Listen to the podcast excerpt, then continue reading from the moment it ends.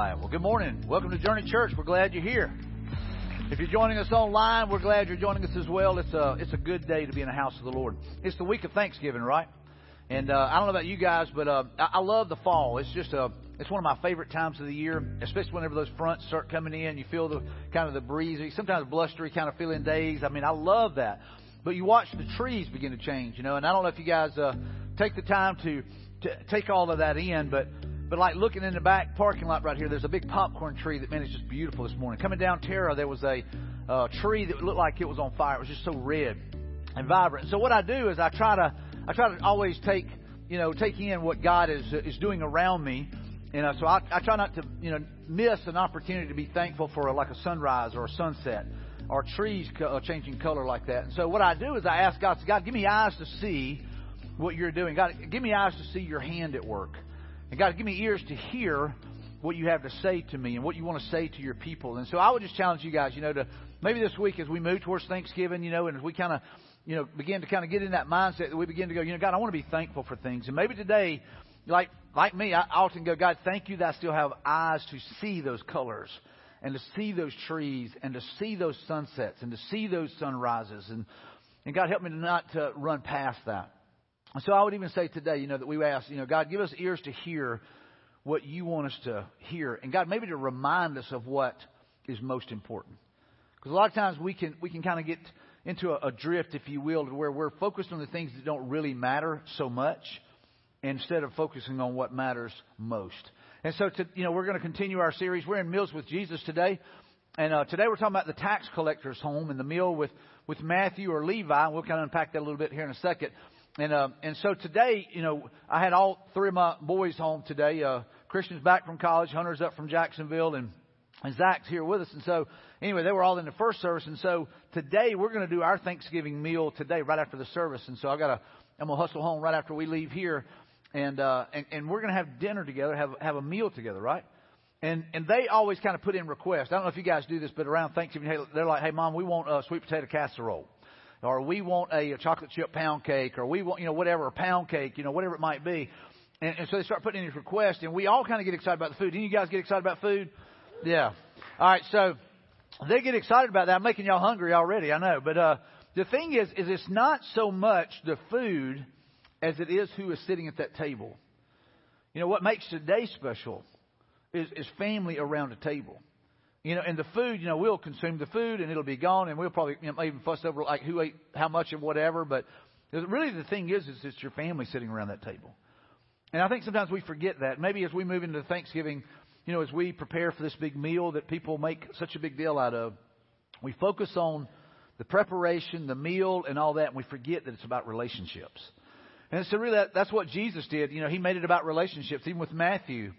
You know, it wasn't about the meal so much as it was the relationship. So let's let's kind of unpack this passage here. This is out of Matthew chapter 9, verses uh, 9 through 13. It says, As Jesus was walking along, he saw a man named Matthew sitting in his tax, tax collector's booth, doing his job. It says, Follow me and be my disciple, Jesus said to him. So Matthew got up and followed him. Just boom, got up and he's gone. You know, he took off with him. Later, Matthew invited Jesus and his disciples to his home as dinner guests, along with many tax collectors and other disreputable sinners. But when the Pharisees saw this, they asked his disciples, Why does your teacher eat with such scum? When Jesus heard this, he said, Healthy people don't need a doctor, sick people do. Look at the next part. Then he added, Now go and learn the meaning of the scripture. What he's saying is go and apply this. I want you to show mercy, not offer sacrifices. For I have come to call not those who think they are righteous, but those who know they are sinners. And so this is a really cool story, and this is a really cool meal that's about to happen. You know, last week we, we saw the wedding feast, and we saw Jesus make an impact, and you know, and he, he, he showed mercy. He showed you know blessings to this couple that had kind of blown it, kind of messed up, and and today we see a guy that's messed up for a long time. We see a guy that is a tax collector. Matthew, uh, also known as Levi in, in some of the Gospels, uh, and we'll talk about that in just a second, but Matthew was a guy that didn't just mess up for one event. He'd messed up for a long time. And so the community, you know, they, they saw, they saw something different than what Jesus saw. The community and religious leaders saw a sinner, a traitor, and a tax collector. But Jesus saw the person and the needs of Matthew. And, and so here's, here's where we can walk away with some things today. Oftentimes what we do is we focus on, you know, people's mistakes more than we focus on what God could do in their life. And, so the, the, the people, the religious leaders, the community, they all kind of focused on his sin, you know, and that he was a traitor to their, their nation. Because see, Rome had taken over. Rome owned everything. Rome was collecting taxes. And what they would do is they knew that the people would, you know, cheat them in some way. So what they, they said, you know, we'll get a few people from among them and we'll pay them really well. And what they will do is they will make sure that the people aren't cheating Rome and we get all the money and all the taxes that we desire. And so whenever they would find someone that was willing to do that, they were considered a traitor. And they called him a tax collector. And oftentimes in scripture you'll see that they would say, like there was other notorious sinners there and you know it would be prostitutes and notorious sinners and tax collectors like those are the worst you know because they were a traitor and and the people knew that you know Matthew had betrayed his own people he had betrayed his own family for money it was all about gain it was about what you know what what providential gain do I have in this and so many of you guys may think you know man that's terrible but do we cheat our family for gain. We make things, we make our job more important than our family, more important than relationships. And so they saw a sinner, a traitor, and a tax collector, but Jesus saw the person and the needs of Matthew. And so Jesus wasn't worried about a tax collector booth. He wasn't worried about the fact that he had turned his back on his heritage or his family or his people. What Jesus was looking at was his heart. And he knew that, man, he was miserable. And I'm just telling you, there's many of you in here today that maybe Maybe you're here today and you're miserable. Maybe you're watching online and you're miserable. And you feel like an outcast. And you feel like you don't fit in. You feel like you're not accepted. But I'm just telling you, Jesus says you are accepted. He loves you. He wants a relationship with you. He wants to sit down. He wants to dine with you. And so Matthew is the Greek name, and Levi was the Hebrew name. A lot of people, you know, I've did some research on this this past week because in a couple of the Gospels it refers to the tax collector as Levi, and Matthew it's Matthew, and and some are like, well, that's two different people, and I'm like, man, I'm cool with that. That means that God showed His glory twice. You know what I'm saying? I mean that God changed two people's lives, and uh, He changed and transformed this tax collector. But they really believe it's the same guy. Matthew is his Greek name, and Levi was his Hebrew Hebrew name. So he went by different names depending on what group you were talking with, and but the thing is, is Jesus changed this man's life. Jesus values the outcast and the marginalized. Jesus cares about those that seem like they're on the peripheral. You know, oftentimes, you know, maybe you feel like that. Like I said, there may be some of you in the room, or maybe some of you watching online, that you feel like an outcast. You don't feel like you fit in. You don't feel like you've got what it takes. You don't feel like you have enough faith. You don't feel like you're deserving. And the thing is, is none of us are deserving. We've all messed up. We've all blown it. We've all fallen short of God's glorious standard, which is perfection. We'll never get there. There was only one perfect person. That's Jesus, right? And so it's whenever we realize that, man, we're all broken. We're all sinners like Matthew in need of a Savior. And, and so, you know, my prayer, you know, I pray that we never become just a religious group of people, that we're always about the relationship. And, and so Jesus values the outcast and marginalized. Oftentimes what we do is we, we see people like that and we go, man, they need Jesus. Boy, they need Jesus. But we don't want to be the ones to, you know, connect with them. We don't want to be the ones to spend time with them. I mean, maybe it's a homeless person. We see them, we go, man, they need Jesus. Somebody needs to help them. But we're not sure we want to busy our schedule up with that or mess ourselves up, you know, with that or get caught up in something like that because we don't really know how to deal with that. You know, and so what Jesus does is he sees the outcast and the marginalized and he values them. And you might say, well, Mike, I value them. Do you value them enough to invite them to a table? Do you invite them enough to come and spend time with you? Do you value them enough to care about where they'll spend eternity? Or do you just hope they'll get off the street and not look like a bum sleeping on the sidewalk whenever you want to go down and enjoy the downtown area? You know what I'm saying? I mean, sometimes that's the mentality.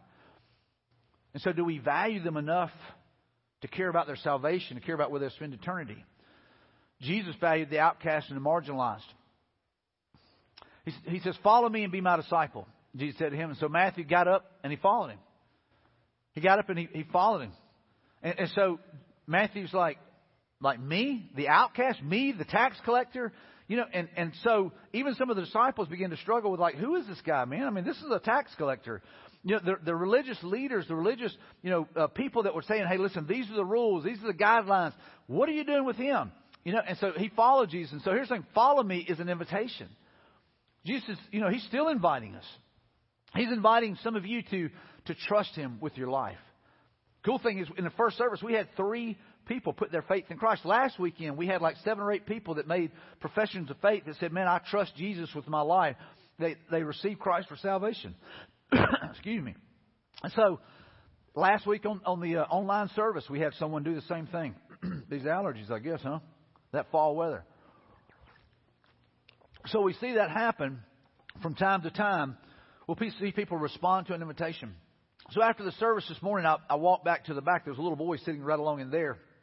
And he raised his hand for salvation. I walked up to him and he turned around. I mean, he's just like, there's pastor, you know, and, uh, I said, Hey, I said, did, uh, did you pray to receive Christ today? He goes, yes, sir, I did. I said, let me tell you, it's the best decision you'll ever make in your life. I said, so you invited Jesus to come and live within you? He goes, yes, sir. I said, do you know without a shadow of a doubt that he lives within you now? And he goes, yes, sir. I said, well, are you going to be baptized at Celebrate the Miracles when we do baptism? He goes, yes, sir. And I looked at his dad and I said, Dad, what about you? And he said, I'm saved. I said, well, do you want to baptize him? He goes, yes, sir. You know, so it was awesome. And so here's the thing. What did he do? He invited Christ to come into his life. And Jesus is inviting all of you guys to trust him the same way. It's an invitation. That invitation is always open. You know, he, he said, hey, listen, I want you to come. I want you to, I want you to be a part of the family. And so whenever you hear me say to someone, say, man, welcome to the family or welcome to the family of God or welcome to the kingdom of God, that's what it is. It's an invitation. Come on in. The water's fine. Come on in, man. This is amazing what God is doing. So follow me was an invitation. It still stands for us.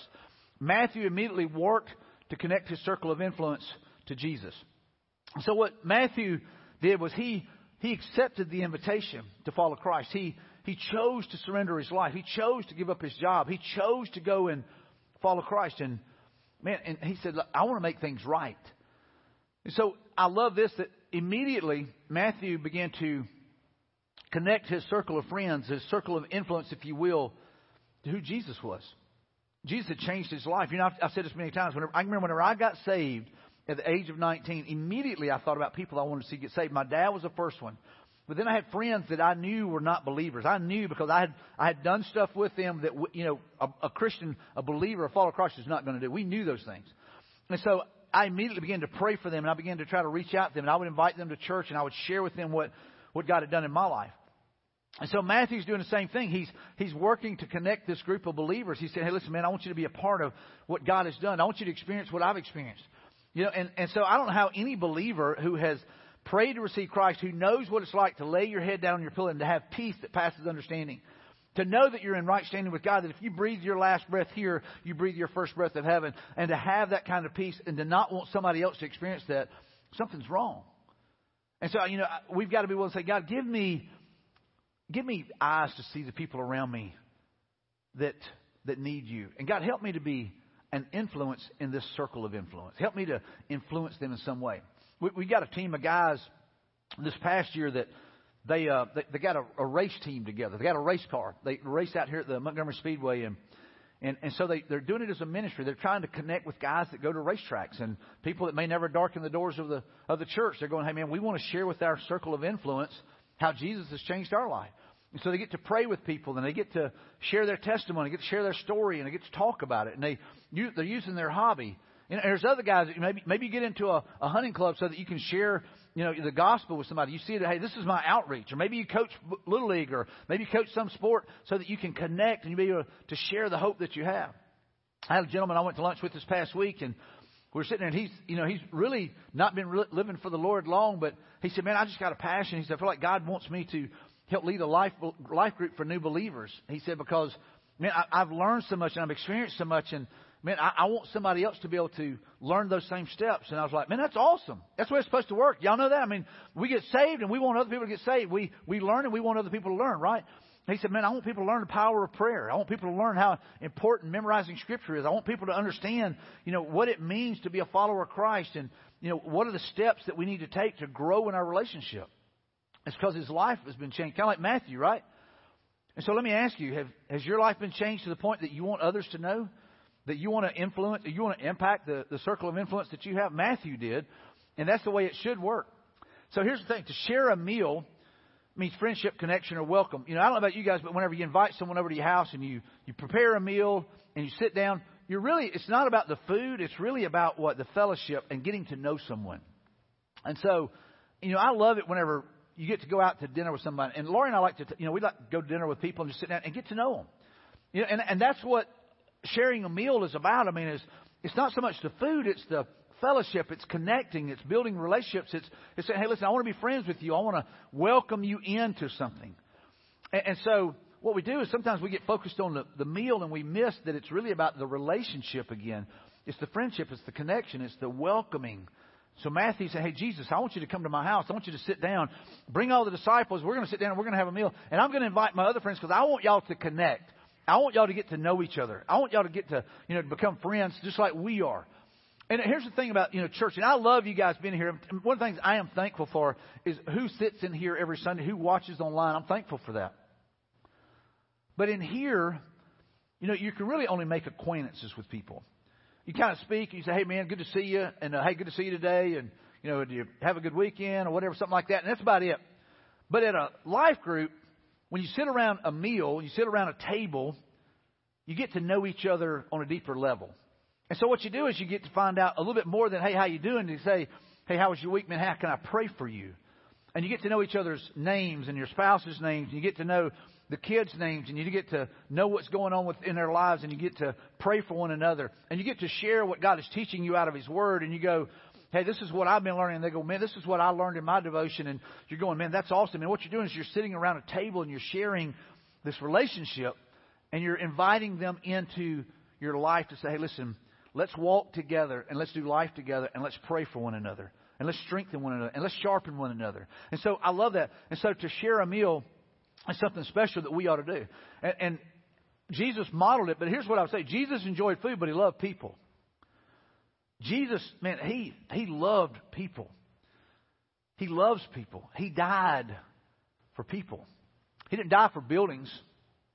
He didn't die for, you know, for, for religion. He died for relationships with people. He went to the cross for you and for me, for, for my sins, for my transgressions, for my mistakes. He went there to pay a price that I could not pay so that I might be able to have a right relationship with the Father. And, and so Jesus, man, he, he enjoyed the food. He even made some food. He even feeds the disciples on the seashore. But the thing is, is he loved people. And so let me ask you, do you love people or do you just tolerate them? Do you love people or do you avoid them? You might say, well, Mike, I'm an introvert. Listen, I know that excuse too. You know what I'm saying? I mean, here's the thing. We've got to say, you know what? I'm an introvert, but man, Jesus told me to love people. You might say, well, I'm an extrovert. You just want to be seen. No, no, no. You've got to be, uh, not about me, it's about others, right? We've got to love people enough to get outside of ourselves and say, you know what, God, help me to love people. Help me to see people the way you see them. Help me to love people the way you love them and not make excuses. You might say, well, Mike, this, this world's so crazy, you can't trust anybody. You trust Jesus to show you who to reach out to and to love on, right? And so Jesus enjoyed food, but he loved people. So the thing is, Jesus is all about relationships. And don't miss that. It's about relationships. You build relationships. Um, you know, I, I, I can remember, you know, years ago, our my son, my oldest son, was playing basketball, and he had a friend that he was playing basketball with, and we were sitting at a, a, a basketball game, and and God just spoke to me, and I looked over and I saw the his son, you know, I saw the, the boy's dad sitting over there, and I said, you know, and the Lord said, I want you to build a relationship with him and share the gospel. And I mean, I'm at a basketball game, and I'm like, okay, Lord. And I, I just kind of look over at Laurie and I said, I feel like God just told me to build a relationship with this guy to share the gospel. And she goes, that's awesome. And so the next basketball game was going to be out of town, so we were going to Birmingham. So I, I texted him and said, hey, man, or called him and said, hey, would you be willing to, you want to just ride together? And he goes, yeah, that'd be great. So we start building this relationship. So we, on the way up, I'm talking about the church and I'm talking about my relationship, how I came to know Christ, and and uh, we're just having this conversation. We go watch our boys play basketball. We come back, we have more conversation, just getting to know each other, and then, you know, I would invite him to church, and then uh, I think we rode to another game together, and and so I would always invite him, and he never would show. So one Sunday I'm teaching, I look over and right along in here I see his son and daughter sitting, and, um, and so I, as soon as the message over, I walked down and said, "Hey, is your dad here?" And I said. No, he didn't come today. I said, okay. So I walked out to the foyer, and when I walked out the foyer, I could see him sitting in his truck out there. He was waiting to pick him up. And uh, so I walked out to the truck, and you know he was probably going like, "Oh heck, here comes the preacher," and uh, and so anyway, so I walk up and say, "Hey man," I said, "What are you doing?" And he said, "I'm here to get the kids." And I said, uh, "I said, what you been doing?" He said, "I went bow hunting this morning." I said, "Okay." I said, "Did you do any good?" He goes, "No, I didn't do any good." I said, "Man, you should have saw what God did in here." I said, "There were souls that were saved today," and just kind of shared with him what I had seen, right? And uh, he goes, "That's cool, man." And I said, "Well, dude, I'd love for you to come join us one Sunday." He goes, "I'm gonna come one Sunday." And so a few weeks later, he showed up, and so got to talk with him, got to hang out with him a little bit, and then we were doing a dove hunt. Uh, uh, the church was doing a dove hunt when uh, we had put on, and and in that dove field, uh, he walked over to where I was at, or asked me to walk over to where he was at, and we were standing there talking, and, and I got to share the gospel with him, and uh, he began to share with me where he was in his walk with Christ, and he ended up making a decision for Christ. And his kids ended up coming to know Christ and being baptized here. Both of them did. And it goes back to God was telling me, hey, Mike, it's about a relationship. I want you to build a relationship with somebody. I want you to, I want you to see someone, pray for, you know, just a door to open, a bridge to be built, so that you can share the hope that you have. And I'm just telling you this. He's telling all of us that. He's telling every one of us. If you're watching online, he's telling you that. You know, hey, build relationships. It's all about relationships, not about religion. It says, But when the Pharisees saw this, they asked his disciples, Why does your teacher eat with such scum? And when Jesus heard this, he said, Healthy people don't need a doctor, sick people do. And so when you hear that, I mean, I don't know if that that's offensive to me. That that, that rubs me the wrong way. This this such scum. And we would think, you know, man, I would never think that about people, but do we really? Are there times that we go, you know, people, you know, we see people and they don't look like us, they don't dress like us, they don't think like us, they don't vote like us, and we begin to play them down or maybe even see them as scum like these guys did. Maybe they're a little bit too charismatic for us. Maybe they're a little too out there for us. Maybe they're not living the way that we think they should live. And we begin to maybe put them in a, a class system rather than seeing them as a person and a person who has needs and a person who needs a Savior. See, there are times that we are as guilty as the Pharisees of looking at someone and going, man, what scum. When Jesus goes, what a soul that needs a Savior, that needs to be healed, that needs to be redeemed. And so Jesus says the healthy, the healthy don't need a doctor, sick people do. Man, let me tell you, we're all sin sick. We were all in need of a Savior. We've all missed it by a mile. And I love that, that, you know, Jesus, man, He's focused on the people. Religion is man's attempt to get to God. Too often, you know, in religion, it's everywhere. And religion is really man trying to get to God, trying to connect with God. Hey, if I if I jump through enough hoops, if I do the right things, if I follow the rituals the right way, then maybe He will accept me. And so that's religion. Religion is, hey, I've got to follow all the rules. I got to do everything just right. You know, but that's not God's way. God's way was through His Son Jesus Christ. Jesus was God's only way of redeeming a right relationship with man. Jesus said, I am the way, the truth, and life. No one gets to the Father except through me. Too often, what we're doing is we end up giving into religion. I prayed this morning right there. I was like, God, don't ever let this church be a place about religion. Let us be about a relationship with Jesus Christ. Father, help us to be focused on the relationships with the people around us. God, give us an outward focused mentality. Help us to be focused on the kingdom of God, not on the things of this world. And, and so Jesus was very clear, and He was the only way. And so God's way, the only way, you might say, well, God could do anything He wanted to. He could, but He chose one way. He said, it's going to be through my Son. You put your faith in my son. You receive my son. You surrender to my son. You get everything. You get forgiveness. You get redemption. You get healing. You get, you get change from the inside out. You get life. You get eternal life. But it's through my son. So that's God's way. Religion is us trying something else. Saying, God, what you have is not enough. And maybe it just seems too simple, God, that we need to do something a little bit more than that. And God says, You're not trusting me. You're trusting in you or some type of ritual. Religion is this religion is believe and behave equals invitation, maybe, and then you might belong. So let me kind of explain what that means. So religion is you have to believe what we believe, and you have to behave the way that we behave, or you're not accepted here. That's what the religious leaders were pretty much saying to Matthew and even to Jesus. Hey, you're not doing what we're doing. You're not you're not following every letter of the law like we are, and you're not doing everything that we're doing. You're not acting like us. And so religion says if you believe like we believe and you behave like we behave, we might invite you to be a part of what we're doing. So we might invite you to come and join us, and then if you follow through and you really do it the way that we want it done, we might say then that you belong, right? That's religion. Religion is you got to fit in. I had a, I had a guy years ago named Mike. Uh, I worked at a, an apartment complex whenever I was in Birmingham, uh, part time to pay for my rent, and as I was a student at Samford University, and And Mike was, uh, and I've told the story before. Mike was a, what you call a Billy Bad Butt. I mean, he was about this tall, and he had forearms about that big around, and he was just a he was just a bad. He was like a stump man. I mean, and he would go into a bar and pick the fight with the biggest guy in there just to prove. You know, he had little man disease. In other words, you know what I'm saying? But he was a big, stout little dude. And and anyway, so I got hired on there helping as a helper with the maintenance guy. And so that was Mike. He didn't like me. I was a little preacher boy going to school here, and uh, and he just kind of looked down on me you know, and uh, but we got to be friends and we worked together, and it got to where he was constantly asking me questions about Scripture. And uh, so one day he invited me over for breakfast to eat with him and his family, and, and a college student never turns down a good meal like that. So I went over there, and we were sitting there, and he just kept asking questions. And I said, Mike, I said, do you want to give your life to Christ? And big old Mike just you know just starts shaking all over. And he goes, Man, I do. And he just started weeping. He goes, Man, I do. And so we got down beside the table, and Mike prayed to receive Christ, and and I said, Man, I said, dude, that's awesome. I said, you're, and I told him, I said, man, according to Scripture, I said, you're saved. I said, you're part of the family. I said, you're part of the family of God. He goes, and he walked into the bedroom. He walked back out. He said, Mike, my wife wants to get saved. So we got down. She prayed to receive Christ. His three little boys are sitting over there on the couch, like going, like, what in the world is going on with mom and dad? I mean, this is crazy because you know, here's his. I'm telling you, Mike was hard as a stone, and Jesus melted his heart through Scripture. And so Mike says, uh, he, he said, so I invited him. I said, hey, man, I want you guys to go to church with me tomorrow. This was Saturday morning. So I said, let's go to church with me tomorrow. He goes, man, we, we can't go. We don't have any clothes to wear. I said, dude, wear what you got. he was like, no, no, no, man. He said, if I'm going to church, he goes, I got to have a suit. I said, no, no, no. You don't have to have a suit, bro. I promise you. I said, just come and, and go. Just go as you are. And he wouldn't do that. And so for a week or two, he wouldn't go to church until he found, he got, he saved up enough money to buy clothes for him and his wife. And, and so here's the thing. He was still caught up in religion a little bit. He thought he had to, he had to fit in. He had to qualify.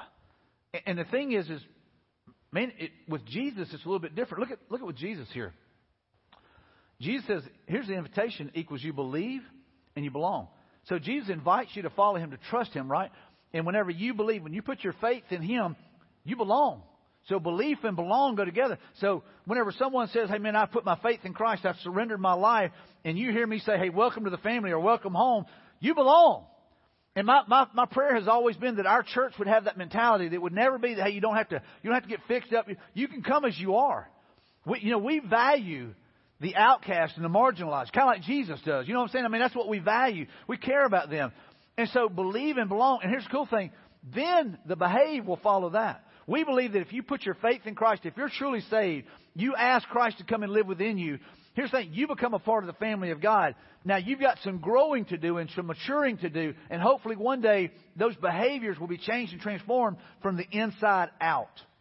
That it's the work of the Holy Spirit, and it's conviction of the Holy Spirit, and it's the teaching of the Holy Spirit, and it's the surrendering to the Holy Spirit. Day in, day out, we become more and more like Christ so therefore our behaviors change. See, I believe that God will clean up your mouth, and He'll clean up your thoughts, and He'll clean up your life, and He'll clean up your actions if He's got your heart. And so whenever we surrender our life to Christ and we say, Jesus, I want you to step into my heart. I want you to take over and be leader and Lord of my life. He's going to change my behavior. Because I'm telling you, people are watching to see if it's legit, if it's real. We can claim to be a Christian and live like hell, and they go, I don't really care about what you have because it's not really real. What people are looking for is something that is authentic, that is genuine, that it's real, that their life has been changed, and there's no denying it. That's what the world is looking for. But what the world sees a lot of is just religion. They see people that have religion that their life hasn't been changed. And I'm telling you, when Jesus comes in, it is a radical change. The old is gone, the new has come. And so it ought to be different in our life. But if people look at us and they don't see any change, no behavioral changes, then they wonder, do we really believe? And then they wonder, do we really belong? But Jesus says, man, if you invite him in, you belong. Religion tries to limit who deserves to sit at the table. But Jesus fights to expand who is welcomed to the table. I love this. Religion tries to limit. You got to look the right way. You got to act the right way. You got to say the right things. You got to do the right things. You got to not do certain things to fit in. Years ago, about 17 years ago, we were meeting at the YMCA. Our church started in a YMCA in Millbrook, Grandview YMCA. We met in the old lodge there, and children's ministry met all over the in the gyms and stuff. And one morning, there was a young lady that was there, and there's been a couple of stories like this, but there was a lady that came in one morning and um, she was. It was after the service. She's back there in the back weeping, and I walked back to her and I said, "Hey, you okay?" And she goes, "Yeah." She goes, uh, "Man, it just feels amazing to experience God's God's presence here today. And I was like, dude, that's awesome. That's good. And uh, she said, she said, this is the first time I've been to church in like 10 years. And I was like, really? I said, what's that about? And she said, I grew up, she grew up in Birmingham, in a very affluent area of Birmingham, really nice area. And uh, she said, um, she goes, I grew up, you know, I went to church and stuff. And she said, no, I started dating a boy that I shouldn't have been dating. My mom tried to get me to not date him. And anyway, she goes, I continued to date. I got involved in that relationship and went down a drug road. And uh, she said, you know, uh, I just got into drugs and could not seem to get off of them. And she said, one Sunday morning, she goes, I was sitting on the front steps of a crack house. And she said, and I was sitting there and I was thinking, you know, I know better than this. And I know that, you know, I don't have to live like this. I know better. And so she had that kind of epiphany moment. And so she said, you know, I'm going to get up and go to church. So she got up, she went to church. Was, I don't know what church she went to there in Birmingham. But she said she walked up to the door and a, a gentleman met her at the door and he goes, hey, can I help you? And she said, uh, I'm just going to church. He goes, not like that, you're not. And she goes, what do you mean? He says, You're not coming here looking like that. And if you want to go home, clean yourself up. And I don't know what she was dressed like. I don't know what she looked like. But he turned her away. Religion tries to limit who sits at the table. Jesus fights to expand that. He says, All who will come. What you do unto the least of these, you've done unto me. And, and so here he is. This guy saying, hey, listen, he probably meant well, but he was just religious. He didn't have a relationship with Christ that was vibrant, that was real, that was genuine, that was authentic, that loved people. He loved religion. He loved the rules, right? But he didn't love this young girl and they'd say, hey, listen, come on in, honey. Let's, let, we want to get you a good seat. Hey, do you need something to drink? Do you need something to eat? Can we take care? What can we do to minister to your needs? But instead, he wanted to shun her and shame her. And she said, for 10 years, I haven't been in church until today. You go, man, why would somebody do that? It's because they have got focused on religion and not a relationship with Christ. See, when we focus on Jesus, we follow Him. And when we follow Him, we do what He does. You know what He does? He loves people. You know what He does? He ministers to people. You know what He does? He cares about what's going on in their life. You know what He does? He changes their life. He impacts them. He, he redeems them. And so we as followers of Christ need to have that mentality. God, don't ever let me be one where it's all about the rules and the regulations and it's all about religion. But God, let it be about a relationship. And so I got to hug that girl that day and say, listen, I'm just glad you're in the, in the body of Christ today. You know, and, and she went here for a while. She moved back to Birmingham. Hopefully and prayerfully her family was maybe restored. Her life was redeemed, changed forever. But at least I had that opportunity to learn. You know what? Here at Journey Church, we want to be where you come as you are and we'll accept you. We believe that God loves you enough, He'll change you. It's not our job to change you. It's not my job to change anybody. It's my job to preach the truth of God's Word. I believe the Word of God will change you, and I believe the Spirit of God will change you. I believe He's the one that redeems us. And so Jesus does everything He can to expand who gets to sit at the table. We often forget what it's like to be on the outside looking in. And I don't know about you guys, but man, I can remember what it was like to be lost wanting to know where I would spend eternity if I died, wanting to know what it was like to have peace, wanting to know that, you know, I was right with God. And, I, and so years ago, I went back to where I was, uh, where I, I, I got saved, the church I got saved in. I went back and I knocked on the door. The, the, it was closed. And I asked the secretary, I said, do you mind if I go? And said, I, I went to church here years ago. I said, I got saved here. I surrendered to the ministry here. And, uh, and that, that church is on decline. It's dying, to be honest with you. And she said, uh, she goes, uh, let me, let me check. And she said, yeah, go ahead. And so I went in. And so I went and I sat in the chairs, you know, kind of over in this area where I sat the night I got saved. And I can remember sitting there negotiating with God and, and trying to decide what I was going to do, where, you know, in, what I need, needed to happen. And I can remember getting up and walking the aisle and giving my life to Christ. And here's what I was doing. I was wanting to remember what it's like to be on the outside looking in. And see, I think a lot of Christians have forgot what it's like to be on the outside looking in. I think that we've gotten, you know, we got okay with being in here. We forgot what it's like to be on the outside. And so here's the thing we don't really care about the people on the outside anymore. We've kind of given up on that. And one of the greatest challenges for a pastor, and let me just tell you this, is to keep a church outward focused. Because the church always wants to gravitate towards, hey, what's in it for me? And it's always about us. Uh, and sometimes it's us four and no more. Yeah, we don't want anybody else coming here. We're going to turn them away at the door. And really, what the Bible teaches us is that we should be always outward focused. And so we, we forget what it's like to be on the outside looking in. If you openly declare that Jesus is Lord and believe in your heart that God raised him from the dead, you will be saved. That's scripture, right? That's, that's the word of God. For it is by believing in your heart that you are made right with God, and it is by openly declaring your faith that you are saved. As the scriptures tell us, anyone who trusts in him will never be disgraced. I love that passage. They say, hey man, listen, if you put your faith in Christ, if you surrender your life, if you ask him to come and live within you, man, he will redeem you. He will save you. And, and, and then it says, hey, be, don't be ashamed of him. Let everybody know. And so celebrate the miracles. We're doing baptism. Maybe you're here and you've never followed Christ in believers baptism.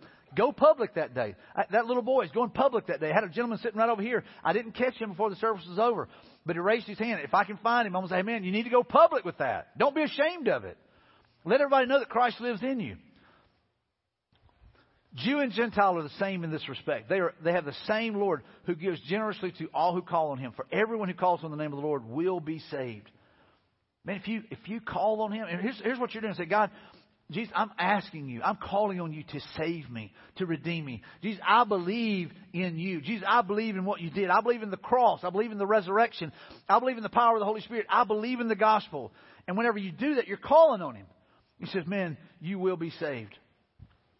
So the temptation of the age is to look good without being good. Brennan Manning, it's out of the, the book uh, Ragamuffin Gospels. Great book. Maybe you want looking for a good read, that's one.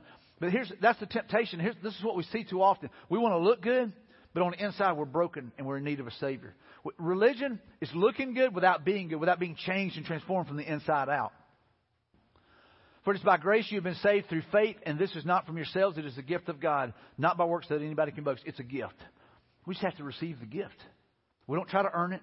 We don't try to get better. We don't try to fix, you know, anything to get it. Here's the thing. Once we get it, we will get better because He'll be working on us. He'll be working in us and working through us.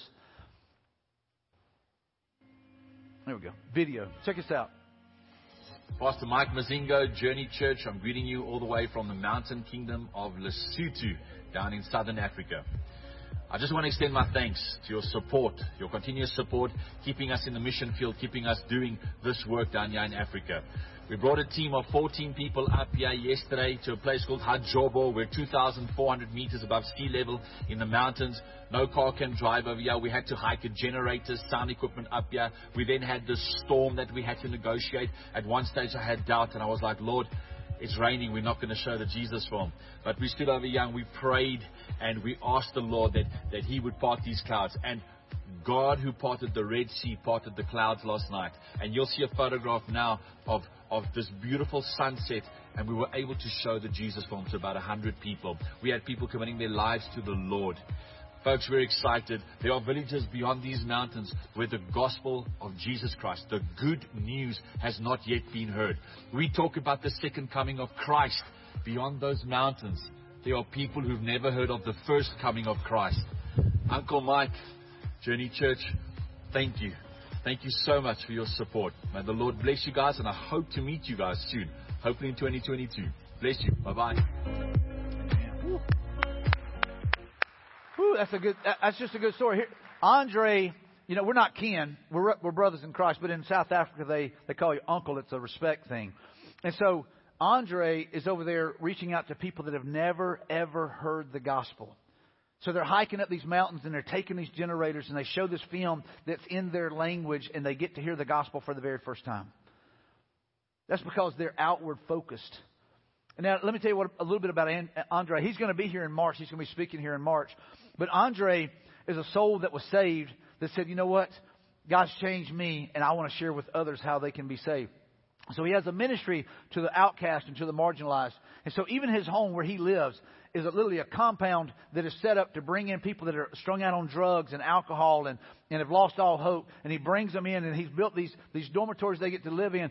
And he literally teaches and, and, and leads them to Christ and disciples them and they become disciples a lot of that team that you just saw that's toting all that stuff into the mountains to reach people with the gospel of Jesus Christ were outcast, marginalized people that the, the, the people, the community had given up on. But man, God did not give up on them. And now not only are they outcasts that were marginalized, they're missionaries for the gospel.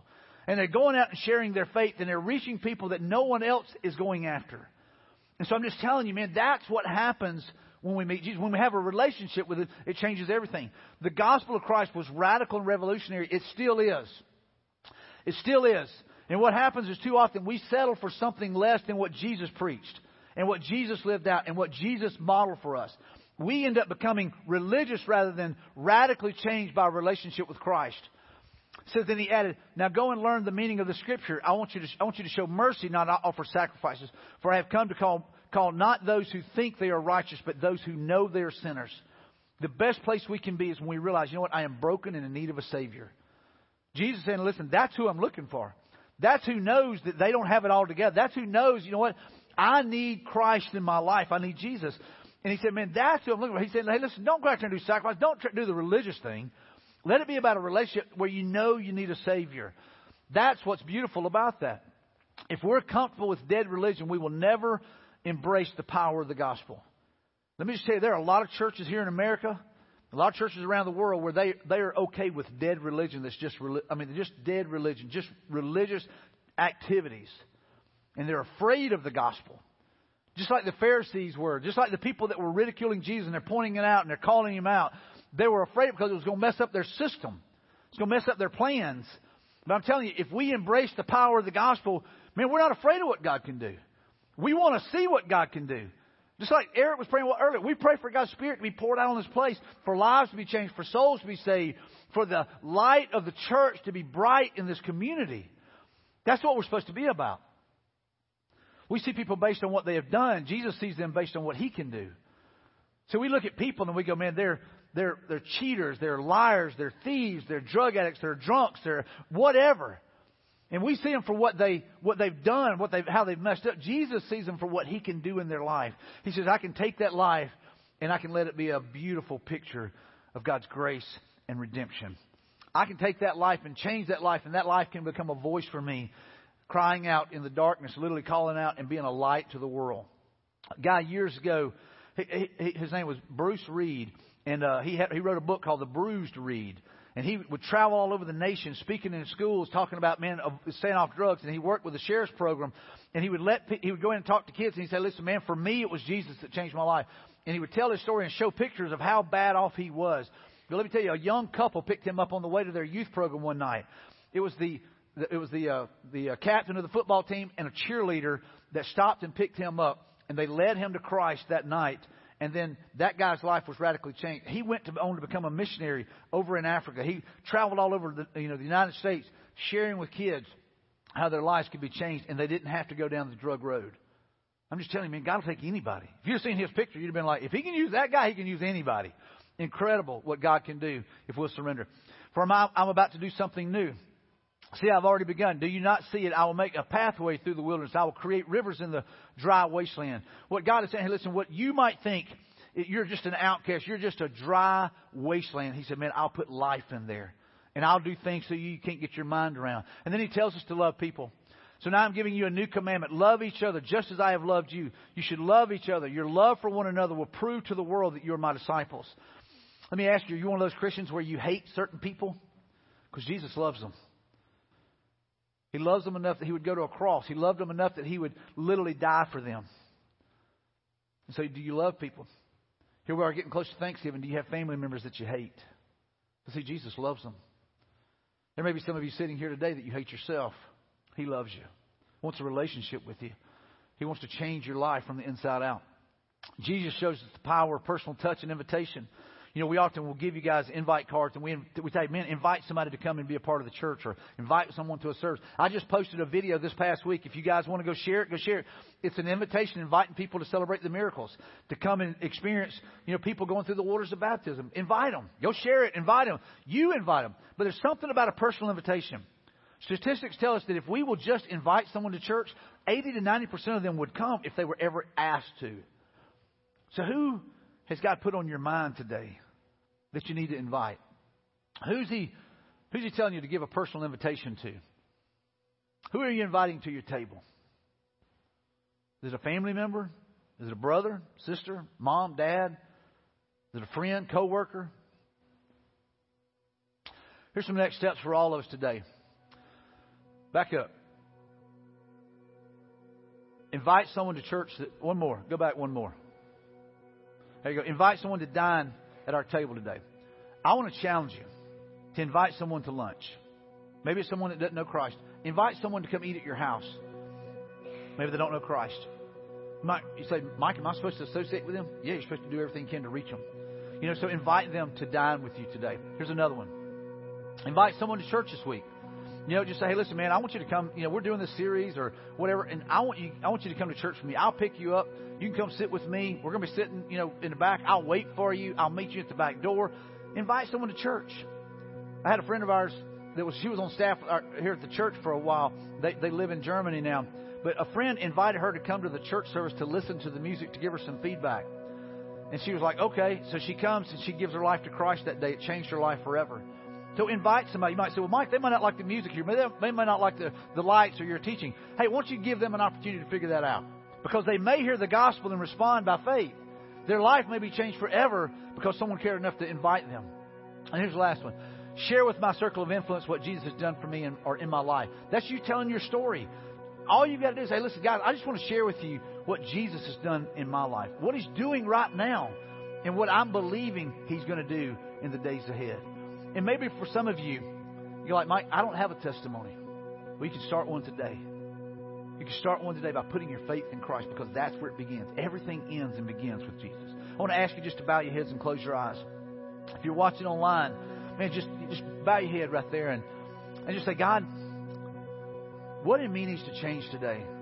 God, my heart has become hard and cold. Maybe I've been religious. There may be some of you in this room that, man, you feel like, you know what, man, I, I've been religious. I've been going to church my whole life. It's all been about religion and rituals rather than about a relationship with God. Some of you in this room might say, you know what? I could have been that guy at the back of the back door of that church that turned that little girl away, who was looking for hope, who was looking for help, who was looking for healing. Maybe you just ought to ask God, God, break my heart. Don't ever let me get that way again. I want to love people because He loves you. So right where you say, Jesus, will you will you come into my life? Jesus, will you come into my life and change me? You're inviting Him to come into your life. So, Jesus, will you come in? Will you live in me? Will you forgive me for my sins? His answer is yes. Jesus, I want to quit living the way I've been living. I want to live for you. That's repentance. Jesus, I want to follow you. He's invited you to follow Him. Then follow Him. How do you do that? By trusting Him, by, by putting your faith in Him. So maybe there's somebody in this room that you, you just prayed that prayer. You just said, Jesus, I want you to come and live within me. And Jesus, I want you to lead me, to guide me. I give you my life. If you just prayed that prayer, if you don't mind, raise your hand. Believe me, I love to celebrate it. Anybody? I see your hand back here on the back. Anybody else? Right here in the front. I see your hand right there. Welcome to the family. That's three of you right here. Four of you. Anybody else? Man, praise God. Church, that's awesome. Four who have put their faith in Christ.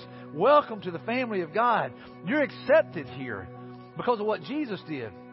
That is awesome. Maybe you're watching online and maybe today you put your faith in Christ. Man, that's awesome. We want to know that. Celebrate that with us. Last week, someone let us know from being online that they prayed to receive Christ. I don't even know where they were at in the world, but you know, the cool thing is Jesus does.